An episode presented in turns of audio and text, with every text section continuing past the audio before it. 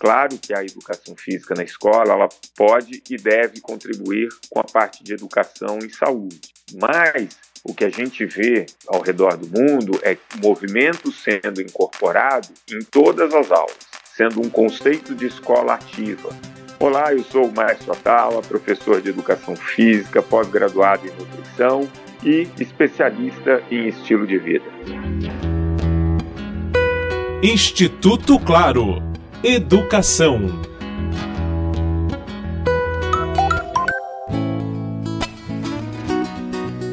A Organização Mundial da Saúde estima que em 2025, 75 milhões de crianças no planeta vão estar acima do peso.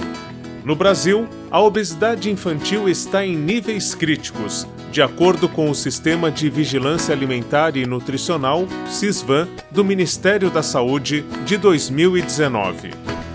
Uma a cada três crianças no Brasil tem excesso de peso. Além desses números serem crescentes, a maior preocupação é que o último levantamento do OMS, que foi feito esse ano, mostra que as crianças e adolescentes brasileiros são sedentários com 83% não atingindo o mínimo de movimento recomendado pela Organização Mundial da Saúde, o que nos leva a crer que esses números de obesidade só vai aumentar, como tem acontecido com a população acima de 18 anos.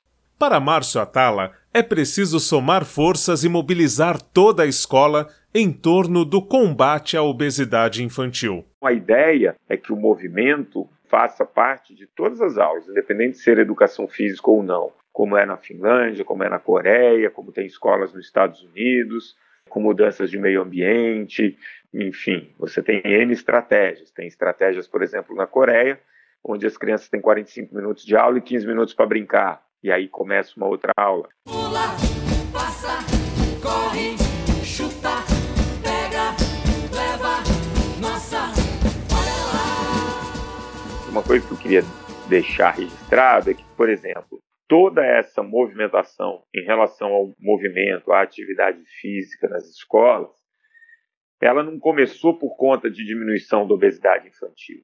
Né?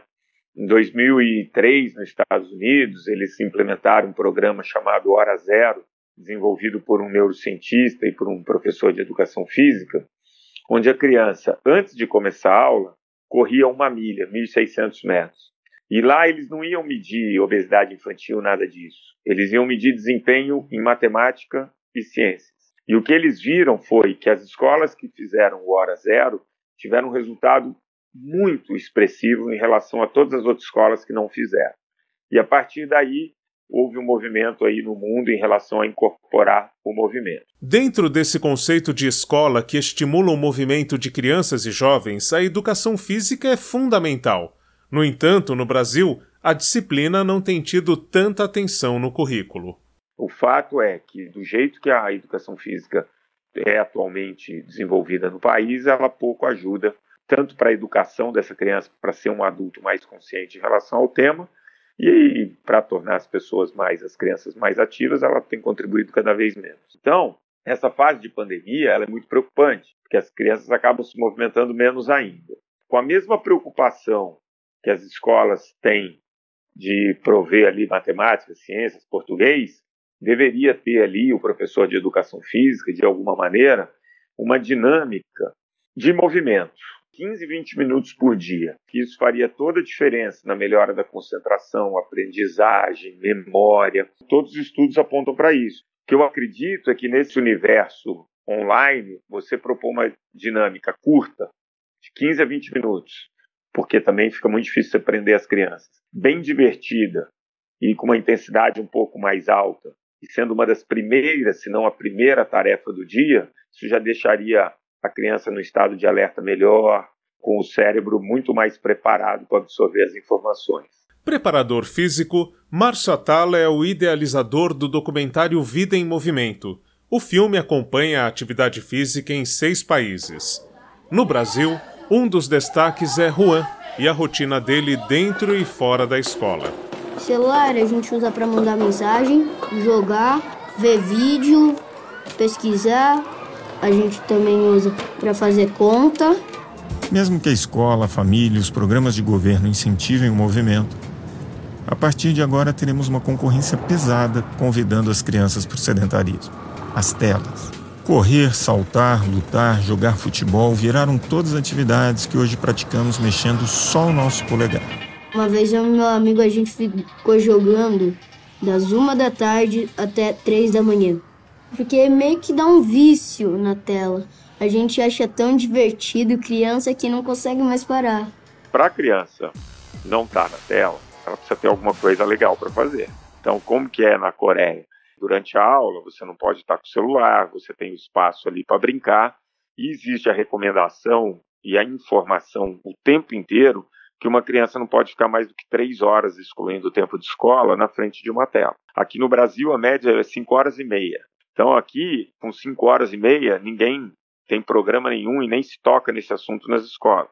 Na Coreia, eles nem chegaram à média de três e eles já estão preocupados. Não é à toa que lá é a menor população obesa no mundo, menos de 5%. O Brasil está com 26%. Tem que ser uma coisa de escola mesmo, porque a criança passa muito tempo ali. Agora, você tem que oferecer algum atrativo para essa criança no recreio, não ficar no celular, ao invés de brincar. Então, parte também do ambiente da escola de criar, não só falar. Márcio Atala já destacou a importância de se valorizar a participação da atividade física diariamente, mesmo no contexto do ensino remoto. Mas, e no momento do retorno gradual às escolas, após o longo período em que a criança esteve em casa? As aulas de educação física precisam de adaptação? Normalmente, essas aulas de educação física elas são muito democráticas e numa intensidade que as crianças suportam bem. O mais importante agora é a retomada dessas atividades extracurriculares e aulas de educação física, para que as crianças voltem a colher os benefícios desse movimento. Eu acho que a intensidade e o despreparo, isso daí o professor tira de letra, né? Numa escola onde já normalmente você tem dentro da mesma sala diferentes níveis de condicionamento.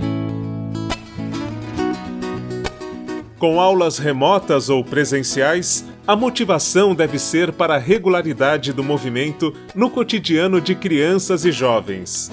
Mais ideias de como isso pode ser feito você encontra no documentário Vida em Movimento.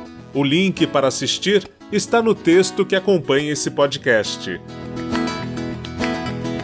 Com apoio de produção de Daniel Greco, Marcelo Abude para o Instituto Claro.